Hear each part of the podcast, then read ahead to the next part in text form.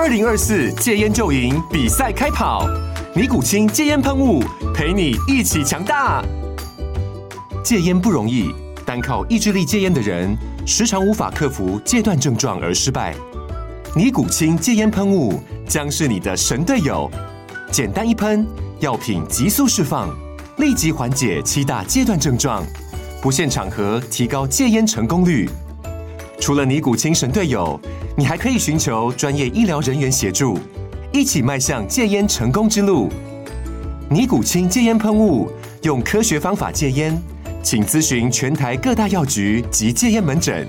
本广告由尼古清戒烟喷雾、卫部药书字第零二七八三五号提供。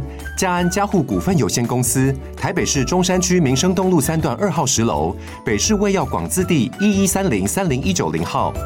尼古清戒烟喷雾，相伴每个新开始。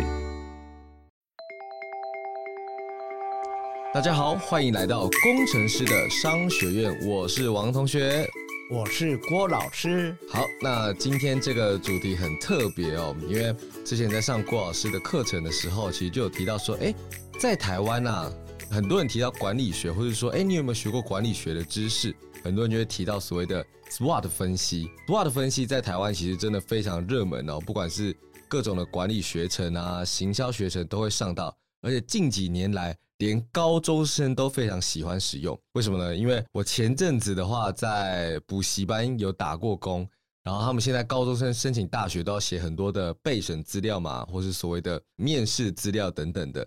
那他们现在很流行，就会用 SWOT 分析来自我介绍，分析自身的。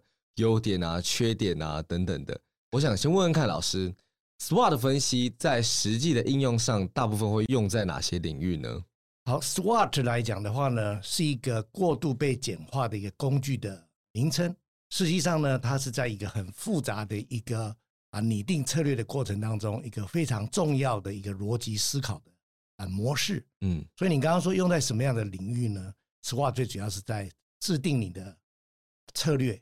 之后再去做一个执行的方案，嗯，所以 SWOT 呢是策略规划里面一个中间的一个结论，这个是由世界知名的奇异公司最早开始使用的，最后渐渐被管理学被引用到了一个课程，然后之后呢，在经过这几年之后呢，我听说呢，目前的高中也都在运用 SWOT 在做人生规划的一个一个安排。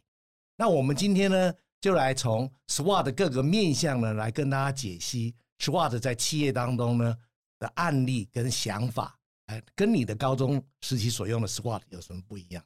那我们先来解释一下这 SWOT 这四个字。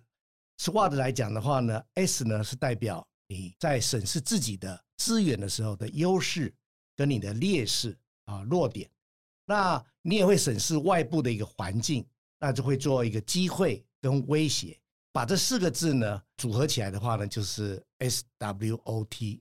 那 S 呢，就是 strength，它企业内部的一个优势呢，或者是我们自己的这个优点呢，啊，譬如说公司内部的基础设施、品牌知名度、员工素质、市占率等要素啊，取代性比较低，这也是一个很重要的一个优势。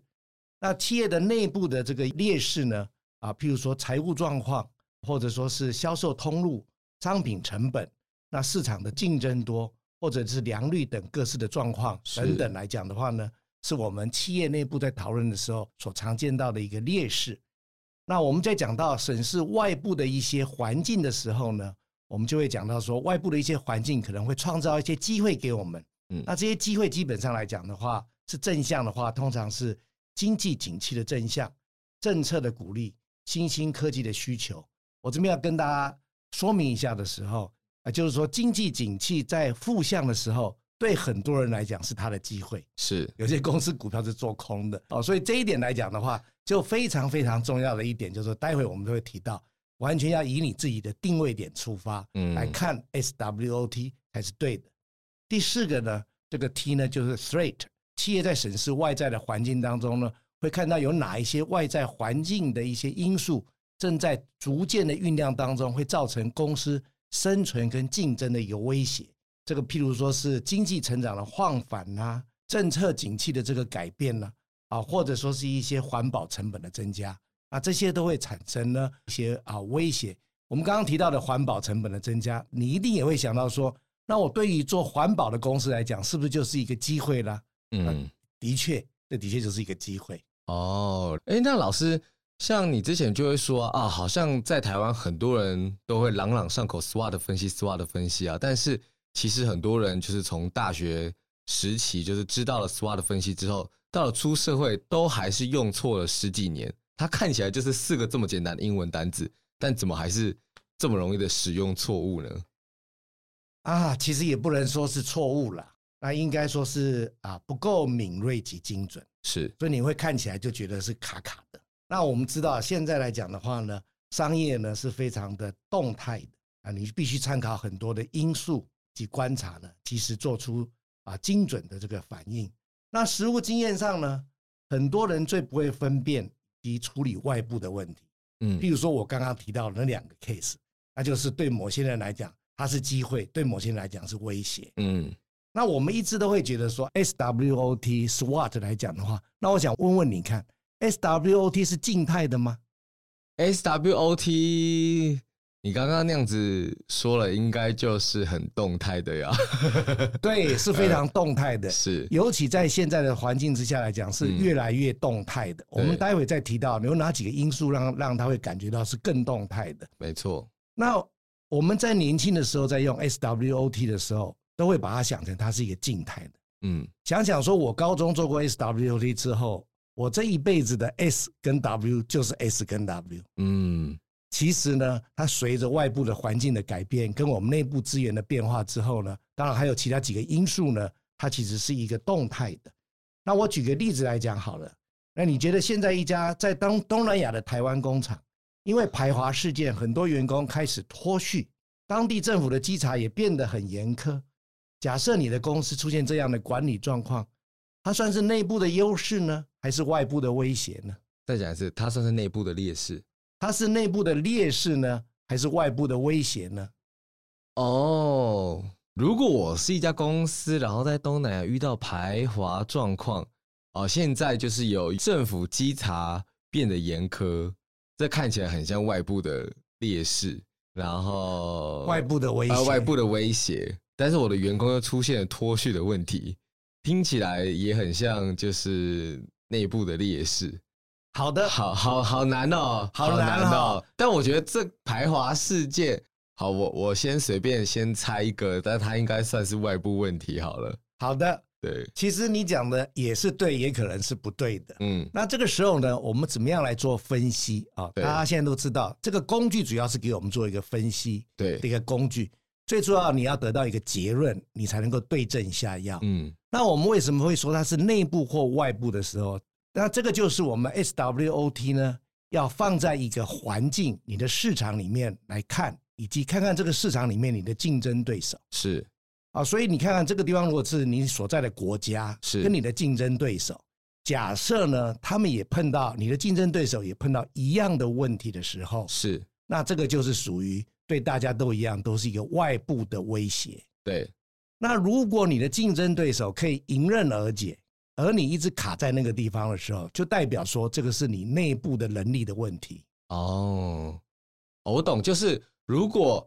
所有的台商工厂都碰到了排华问题，然后大家短时间内所有的工厂都不能解决，那它就是外部的威胁。可是如果很多人都碰到了排华问题，只有我们公司不能解决，那我们就是内部问题。那可能是因为内部的问题。哦，了解了解，或是说啊，其他人没有碰到排华问题，他们都跟政府打交道打得好，只有我们脱序的很严重，那我们也是。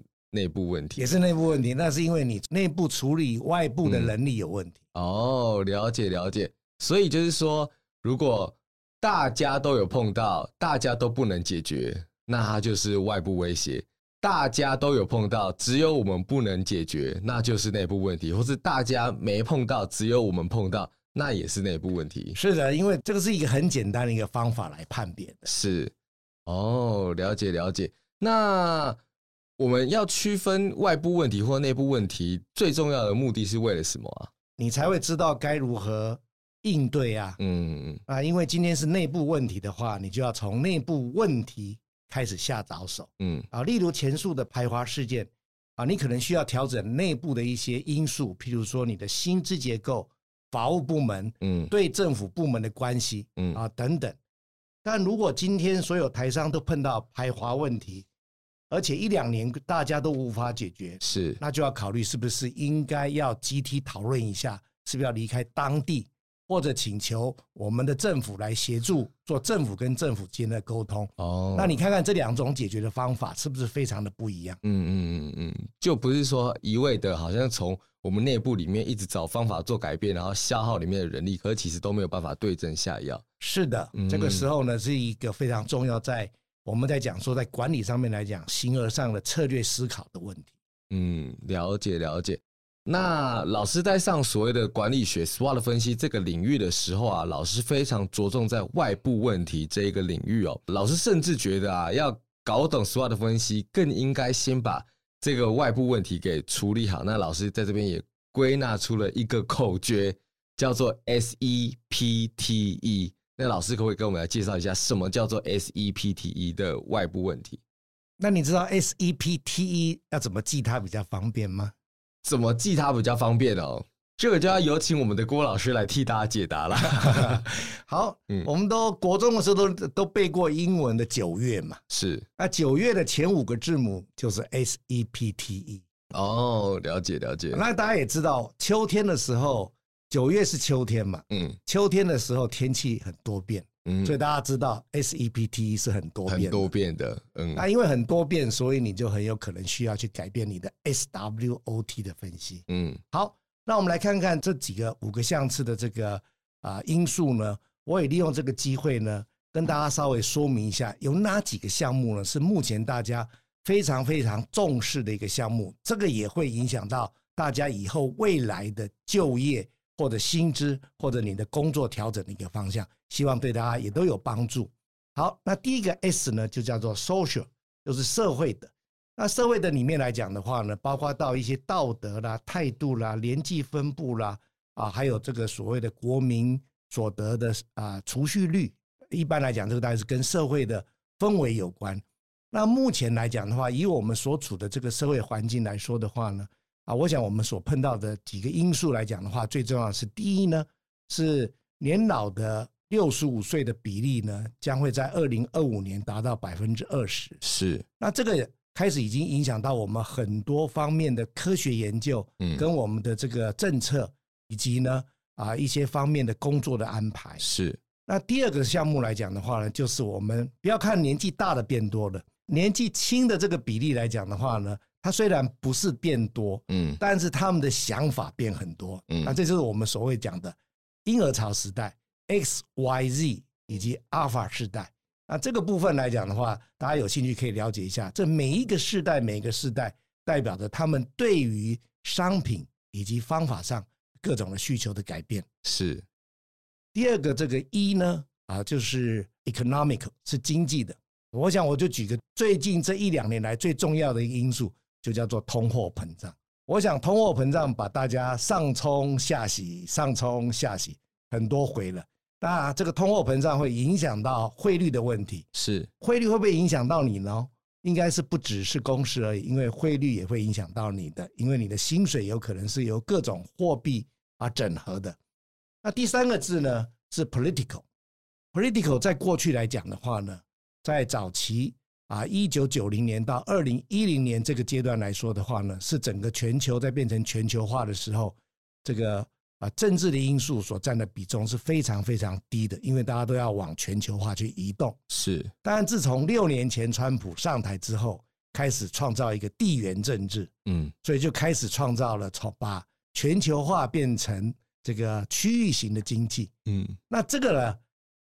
虽然是四个字叫地缘政治，但是这四个字也让很多的企业家这几年非常非常的忙碌，而且大家每一个期的周刊里面看到的重要重点新闻，大概都跟这个新闻是有相，都都跟地缘政治的发展呢是息息相关的。我想这个地缘政治会影响未来的十年当中很多很多的变化。嗯，那第四个字呢是 technological。这个字跟我们内部的研发是不同的，这是外部的技术发展。外部的技术，嗯，好，我讲简单来讲的话，过去的这个啊 Z 世代影响 Z 世代最重要的就是智慧型手机的发展，以及它的普及率。嗯、我想我们现在很多种的方法跟工具，跟我们呃属于个人的这个表演世代，那都是属于因为智慧型手机以及相关的 APP 的发展。那未来来讲的话，那毋庸置疑，一定最重要的事情呢，就是 AI 的发展。那这个会影响到我们未来的工作，以及你怎么让你的工作变得更好的一个工具。嗯，那就是外部科技啊，外部科技就是人们普遍在使用科技的产品，还有科技发展的状况，然后大家对于这个的好恶啊，还有。熟悉程度，然后你来再来拟定公司内部的策略，这样子。是的，所谓外部，也就是代表说，你的竞争对手也可以拿得到，也可以碰得到。哦，了解了解。好，那第五个字呢是一这是第二个一这是 ecological，啊，这个是环保的。嗯，那最重要的事情，当然现在就是针对于你的这个碳排放量的关系以及污染的问题啊，这个一直都持续上是一个很重要的一个课题。但现在这个啊，CO2 的排放呢，已经啊不只是环保的议题的，也包括到整个我们地球生存的问题的。这五个字它并不是全部的，但是呢，我愿意用这五个字来组合起来，来帮助大家随时随地想到，你就要思考这五个五个面向。嗯，好，我们再一次来问你一下，九月的前五个单字是怎么拼的？September S E P T E。啊，因为秋天很秋天很多变嘛，所以就外部问题也很多变，这样子。是的，对。那 S 的话就是 social，就是社会问题。然后 E 的话就是 economic，就是现在经济的曲线。然后 P 的话就是 political，就是政治跟或者政策的变化。然后 T 的话就是 technology，就是外部科技的使用状况。然后第五个就是 ecological，呃，ecological 就是环保问题，这样子。那这个 S E P T E 这个外部问题啊，它有一个很重要的特性，就是它是有很庞大的共通性，就是它是所有的呃企业或者竞争对手都会碰到的问题，而不是说只是你自己才会碰到的一个状况这样子。那把这个呃大家身处的战场把它分析好之后，你才有足够的能力或是知识去面对各种不同的挑战。当然也不是说每一家公司都会碰到啊地缘政治的的问题。我们举个例子来讲，political 好了。好啊。如果你只是一个地区性的一个公司，地区型的公司来讲，那你只要注意到我们当地的一个状况，我们这个市场就已经足够了。那你也不用去烦恼地缘政治的问题。那像什么样子的公司，它需要去了解地缘政治的问题呢？就是它原来就是属于企业级的大公司，嗯，哎，它就是 global company，它原来是在某一个地方就可以供应全世界，这个我们叫做 global globalization。但是改成地缘政治之后呢，那就是东一个区域的地缘政治，西一块的地缘政治，他们就希望能够有要有拥有自己的控制权。那这个例子来讲，大家耳熟能详的，就是我们目前台积电所碰到的一个挑战。跟他所要去面临要去克服的问题，嗯，那我们也常常讲这个地缘政治呢，它会影响到什么程度呢？我常常用这个用用这个形容呢，这是以前我很早的一个一个老师他教我们想的，就是，嗯，政治呢就是框框，那经济呢就是一个气球，所以你气球可以吹到什么程度呢？就是吹到呢框框不让你再膨胀为止。所以你在发展的过程当中，你会觉得说，嗯，好像政治与我无关。那只是因为你发展的不够庞大，因为你气球还小。对，你气球还小，你只是在你的你你连你，你连你的对手都打不赢的，你还去管这个国家政策怎么样？那当你要越来越大、越来越庞大，甚至你要超越这个国家、扩展到全球化的时候，这个政治上的考量就会非常的重要了。是的。那我们刚刚说，就是现在很多人在求职啊，或是像我刚刚前面讲的。高中在申请大学资料的时候，很多人自我介绍是用 SWOT 分析。老师，你觉得这样子是行得通的吗？如果说他说，哎，我今天听完郭老师的课，我知道 SWOT 分析的使用，然后我也知道 SEPTE 的问题。好，如果我就我觉得这样子用用在我的自我介绍，这样子 OK 吗？或是我就用在我的求职啊，看起来很好啊。哇，这是一个很重要的问题。嗯，因为这就代表说你怎么用 SWOT。对。那 SWOT 它它的来源在什么地方？对，你怎么把它用回去，然后得到一个完整的说明？是。那你有一个前因，你才会有一个后果。对，中间段是 SWOT，所以你 SWOT 要有个前因，然后你 SW 完了之后要有一个后果。嗯，所以我要怎么说哈？就是我们开始使用 SWOT，你先把它做好了，这绝对是必要的。是，但怎么说明它，跟怎么运用它呢？是后续很重要的地方。是，所以您的言下之意是，理论上是可以拿来这样子分析个人状况跟求职的，但是很多人都还是用错了。你如果要说自我介绍来讲的话，这是我认为是行不通的。嗯，因为他大概就是拿到五十八分了。哦，了解了解。对，那你真正要说要做到让人家真正了解，说你你到底喜欢什么，你想要什么，你未来想做什么，那为什么要这么做？那应该要、嗯、要有个前因后果，嗯嗯嗯。那这个前因后果呢？那就是因为我们知道 SWOT 的分析呢，是在做所谓的策略规划，嗯。那策略规划就有一个前因，还有一个后果，就是驱动这个 SWOT 分析的动机啊，是不是？是的，嗯，这个非常重要，嗯。那你你为什么要做 SWOT 呢？为什么要做 SWOT SWOT 的分析呢？为什么？哇，这个这是一个你的动机是什么？这是一个哲学的存在问题。我的动机是什么？我的动机就是要要解决问题。好，要解决问题呢，嗯、我们可能会讲说，这是你现在的 mission，、嗯、现在你的任务是。但是你可能会渐渐的会拉远，等到你你有接受到啊专业的训练，或你听懂更多的事情之后，你会了解到说，那我要开始要建立一个视野。嗯，那就是你有一个任务跟一个视野之后。那你会讲说，那我要来检视一下我现在我所面临的外部环境跟内部的各种的资源。是，那你知道从内部环境会得到什么？会得到 O 跟 T，嗯，就是机会跟威胁。是，我们审视我们的内部资源，或者是我们的内部的这个整个的这个这个情形来讲的话，我们会知道什么是我们的优势，什么是我们的劣势。嗯，可是它是在我们什么情形之下呢？是在我们所知道的。视野跟我们的任务情形之下去做一个这个 SWOT 的，嗯，那这个所谓的任务跟视野，老师在课堂上时候就把它叫做所谓的 mission 跟 vision 这样子。老师如果说我今天任务跟视野没有搞清楚的情况底下，纯粹的做 SWOT 分析，会出现什么样的状况呢？有可能你才华的地方是人家不需要的，嗯，那有可能你的弱点是人家需要的。那譬如说，我们举个例子来讲好了。好，譬如说你的个性很勇敢、创新，嗯，那独立作业的效率很高，是。这乍听之下呢是优势，对。但假设你今天的 mission 呢？对，你今天的任务，嗯，你今天的任务是要进入一个保守稳定的大团队，对。那你自己也觉得喜欢这样子的工作，那进行多人的共同作业，那你这个个性呢，那就是一个弱点了。哦，那你就要修掉你这个弱点。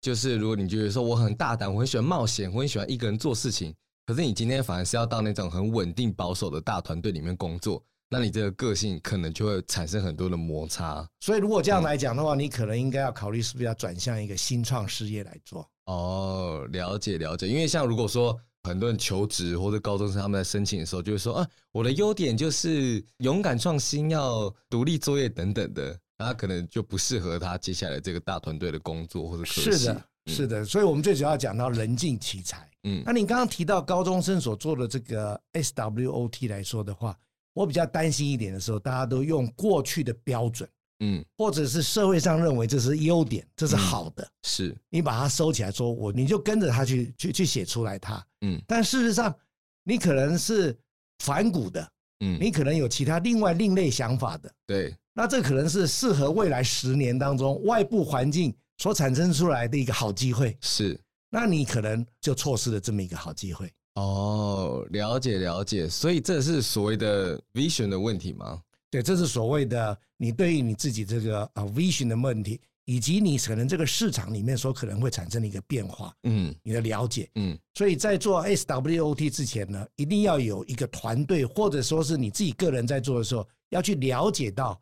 你的这个市场、你的外部环境，以及一些这个你自己的啊 vision 跟 mission，vision、嗯、跟 mission 哈，对企业来讲叫做任务跟视野，嗯，但是对于以个人来讲的话，我觉得写的就就讲的很简单，嗯，就是你到底十年之后你喜欢什么，嗯，跟你想做什么，了解，哎，所以 mission 比较像是空间问题，你现在要处理到的规模到多大，然后你现在在这个空间底下，你在这个团队里面。你要待的角色，或是你要做的事情是什么。那 Vision 就比较像是时间维度的问题。你现在这个 SWOT 分析是用在这一年，还是你可以用在这三年，还是你要处理未来五年、十年的问题？那它就会关系到说，你这个 SWOT 分析要变得多动态，或是要考虑的因素要多多。哇，你讲的很好哎、欸，嗯、我可以准备退休了。哎呀，我这个篡位的心已久啊。好吧，那我们就讲说，Mission 通常是比较是可以是明确的。对啊，比较有一些 KPI 的东西是来运作，所以通常有些人会把工作的目标 objective 啊定成跟 mission 是在一起的。那 vision 呢啊是一个视野，等于是一种方向。那你不一定是很明确是会往哪边走，但是它就是一个方向。那它代表一个宽度跟一个远度。那你你永远都往这个宽度跟远度去走的时候，你在短期所做的事情就朝那个方向在运作。好，那通常我们会鼓励企业呢，跟鼓励个人呢，你都要这两个远光灯跟近光灯都要打，哎，都要打哦，随时的这个切换。嗯。但老师，因为我们像 SWOT 分析啊，他就是讨论了很多这些状况，但我其实心里面还是有一个跟之前讨论那个 PDCA 的时候是有一样的状况，就是我会觉得，哎。这个东西真的很重要吗？或者说，就是像很多的管理学知识一样，我就觉得说，哎，会不会其实这些东西都是碰到再学习就好了？因为你听起来好像哦，你你会碰到很多的外部问题，很很多的内部的劣势啊等等的。可是我可不可以就是真的有碰到这些状况，然后我再修正就好了？哦，这个也是一个很蛮好的问题。这个有些时候就是啊，等你真正有需要的时候，你再来去。拜师学艺，对啊，对啊，对啊。那你觉得我们做 SWOT 分析，在什么情况之下要需要用它呢？什么情况底下哦？就是我要处理问题啊。好，那你要处理问题，呃、对，你最要你要处理问题，你最主要是碰到什么样子的状况之下，你觉得要处理问题？我们通常需要用到这个 SWOT 分析的时候，就是在于我们有时间压力，嗯，我们有资源有限，嗯。我们又想要赢过别人，因为不赢过别人，我们会被别人砍掉，我们的市占率会不见了，我们会被客户换掉，换成我们的竞争对手了。所以，当你有这个状况之下的时候，那你就需要呢，去好好的去做一个研究，运用你最有限的资源，在短时间之内得到一个最大的一个一个效果。那我们也希望说，做 SWOT 的分析呢，是在拟定一个策略。嗯，你拟定了完了这个策略之后呢，就是要在一个这样子的状况之下，在你有限的资源之下呢，希望能够做出一个执行，嗯，这个执行呢可以打败对手啊，而且我们的方法呢，最好是我们的执行出来的这个政策或者执行的这个方案是对手没办法复制的哦。所以我们刚刚讲了这么多来讲的话，有时间的问题，有资源的问题，有了解市场跟了解对手的状况。所以你有办法说，在你需要的时候再去做它吗？如果说我今天是台积电的话，好像没有办法，就是他好像没有那个时间跟试错的空间，去让我去慢慢的去从错误中学习。对的，是的。所以张忠谋先生他最近也接受了一这个一些专访，他提到了说，他从创业开始，他说他不只是带给团队一些技术而已，嗯，而是呢。他给团团队带了一个视野，嗯，而这个视野也让大家知道说，绝对需要大家一起来运作，透过 SWOT 这种模式凝聚大家的一个共识之后，拟定一些适当的策略，而这个策略呢，就可以来适应未来的这个改变。嗯，那为什么你常常要去要去演练这个 SWOT 呢？您看过这个金庸的武侠小说吗？金庸的武侠小说哪一部吗？啊，哪一部是？那练习武功的人可以今天练了之后就会用它吗？哦，不行，不行嘛，哈。嗯。但这个西方有一个说法呢，就是你学习到各种的方式，你要运用到娴熟的时候呢，需要至少要比别人多一万个小时，你才能够比他上手。这其实跟我们中国的功夫是一样的意思。嗯嗯。所以我们在用 SWOT 的时候呢，因为 SWOT 现在过度简化。对，大家都会认为说就这个样子。嗯，然后我想问问看你，我们再回到我们刚开头来讲的话，SW 在 OT 在什么时候要去做改变？SWOT 在什么样的情况要做改变？我们刚刚讲了一个流程嘛，哈、嗯，跟它的这个结果，嗯，前因跟后果，对。那 SWOT 只是一个工具箱嘛？你要先看一下你的 vision 跟 mission 吗。答对了，嗯、哇，这是真的，你今天是真的是状状元学生。好，vision 跟 mission，当嗯公司有决定要转变的时候，是，那你的 SW 是不是 SWOT 的结论也可能要改变？是，原来的 W 有可能变 S。嗯，原来的 S 也有可能变 W。对，好，这是哪一家公司呢？最近有出现过一个 case。最近哦，哎，如果你有看到，呃，不知道。这家公司，他社长都退休了，嗯，他找寻一个未来可以符合公司发展的 mission 的这个人来做，嗯，这家公司就是丰田。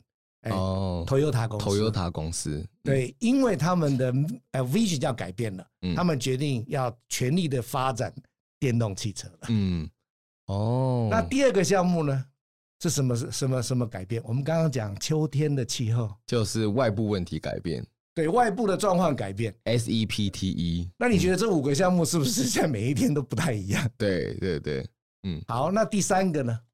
你说第三个是指说什么样的问题的变动会导致 SWOT 分析要改变？要改变，对。嗯、我们刚刚提到高中生他不明白什么状况下，所以他做的 SWOT 他不够好。嗯、所以第三个项目呢，就是说，当你的市场或者是你的竞争对手改变的时候，譬如说你是市场老二，当你的市场地位你是老大的时候，对。可是你的老二加老三呢，它结合起来。有可能超过你的时候，那这个时候你原来的优点都可能变成是弱点了。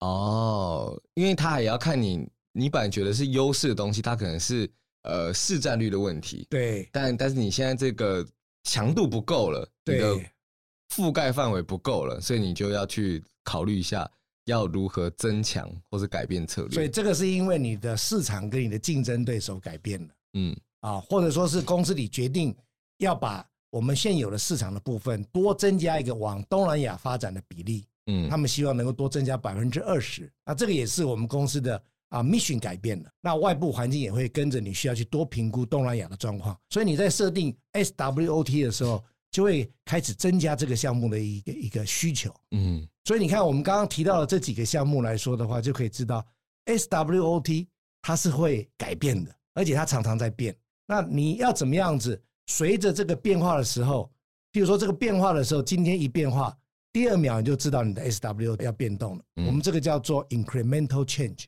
的策略规划啊，就是微幅改变的时候，你所做的策略管理的改变。嗯，那这个也就是现在很流行的叫做敏捷力。今天老师谈到的问题，跟我当初学 SWOT 分析的复杂程度哇，真的是天壤之别啊！因为就大家应该有上过 SWOT 分析就知道，就。顶多画四个块状物，然后你就是把它填进去，这样子分个简单的好的、坏的、内部的、外部的，然后好像这堂课就结束了这样子。那我想问老师啊，如果说出了社会以后，我要上这个 SWOT 分析，以你自己来讲，大概需要花多久的时间，你才能把这个 SWOT 分析讲得透彻？我个人认为，你应该至少参加三天的时间，三天的时间，哎，六个小时，每天六个小时。嗯，那其中呢，应该要有二到四个所谓的这个工作的小组去做实际的一个演练，workshop，workshop，然后去做一个发表。哎，那之后呢，如果说是这个课程来说的话呢，最好还是能够给你结合几个时事的题目，啊，让大家去实际上去演练一下，那是会是最好的。嗯、那我们以前在学校里面学到这个。啊，策略管理的课程来说的话呢，它是三个学分，三个学分一个学期的课程。嗯，我想稍微把这个宽度跟这个长度跟大家说明一下。嗯，哎，千万不要以为 Google 一下 SWOT 看完就是这四个字。是，哎，把它写一写之后，嗯，S 写两点，W 写两点，机会写两点，威胁写两点，哎，写个八点，哎，可以交差了。嗯，对你念书的时候，这个大家也可以拿个六十分了。但在企业界来讲的话，也不是说六十分比较好。假设你的对手五十八分，你还是生存。嗯，你拿九十九分，你也可能失败，因为你对手一百分。对，哎，所以要很了解对手。了解了解。好，那今天哇，真的是虽然这是短短的一集的时间啊，但是相信给很多常常使用 SWOT 分析的朋友们，就是来了一个脑内的大革新啊，就是把很多的动机啊、前因后果还有外部问题重新爬梳了一次。那 SWOT 分析最重要就是要在有效的时间内抢占资源，而且节省大家试错的空间呐、啊。跟 PDCA 一样，很重要的问题就来自于说。概念啊，你了解的很容易，可是更重要的是，你有没有每天用，常常用，用的透彻，用的踏实。那你这样子使用了之后，才能真正的去帮助你自己在工作上，在职涯上面有很大的一个改善啊。那想问问看老师，最后最后还有什么需要补充的吗？每个地方我跟大家补充一点，第一个是要知道，SWOT 是它是一个环节而已，对，它并不是一个结论。啊，我们要透过 SWOT 之后呢，要得到我们的策略去做我们的方案，然后去做 PDCA，执行才会有效果。那它是一个是会变动的，嗯，尤其是会随着我们刚刚讲的几个因素在做一个剧烈的改变，会随着 mission 啊 vision 的改变，会随着外部环境、内部资源的改变而做改变，会因为我们的市场以及我们的竞争对手他的能力改变了，我们也要做一个改变啊，这是 SWOT 里面非常非常重要的。它是需要变的。第二个呢，是我要特别强调秋天的 SEPTE，但是对大家来说也是一个好消息，因为 SEPTE 我们预估在未来的几年当中，刚刚我所提到的老年龄化啊，年老年老的这个市场，以及这个各个世代的这个问题，对，通货膨胀、地缘政治、二氧化碳这个以及外部啊这个 AI 的这个发展，这几个项目来说的话呢。都是我们非常典型的，我们叫做不连续时代的发生。那这种不连续时代发生的时候，它所需要的科技也可能是不连续的科技。那你知道不连续的科技对谁来说是机会吗？年轻人。对，为什么年轻人呢？嗯，因为前面的人没有办法给意见，或者给不了意见。好，那对谁是很大的威胁呢？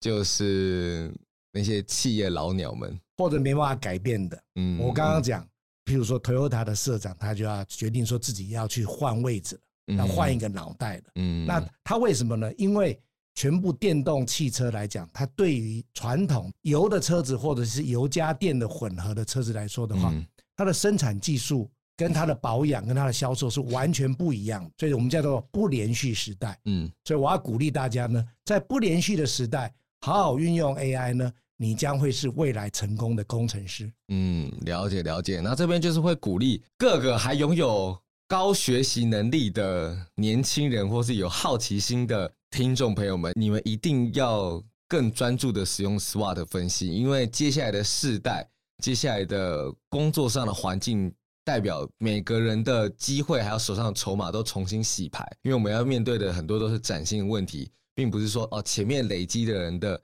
知识啊，或者经验，他就有办法在市场上站得稳。因为现在都是一个大家重新学习的时间，就代表每个人起跑点是一样的。那你要怎样在这个起跑点一样的时代去超越别人呢？你就要赶快使用 SWOT 分析，然后用 SEPT 去分析自身的问题，还有抢得先机啊，这样子。好，那希望大家都能够在未来的工作职场上越来越顺利啦。那未来我们一样会。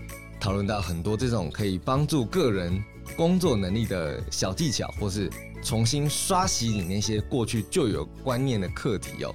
好，那我们今天就到这边啦，大家拜拜喽，拜拜。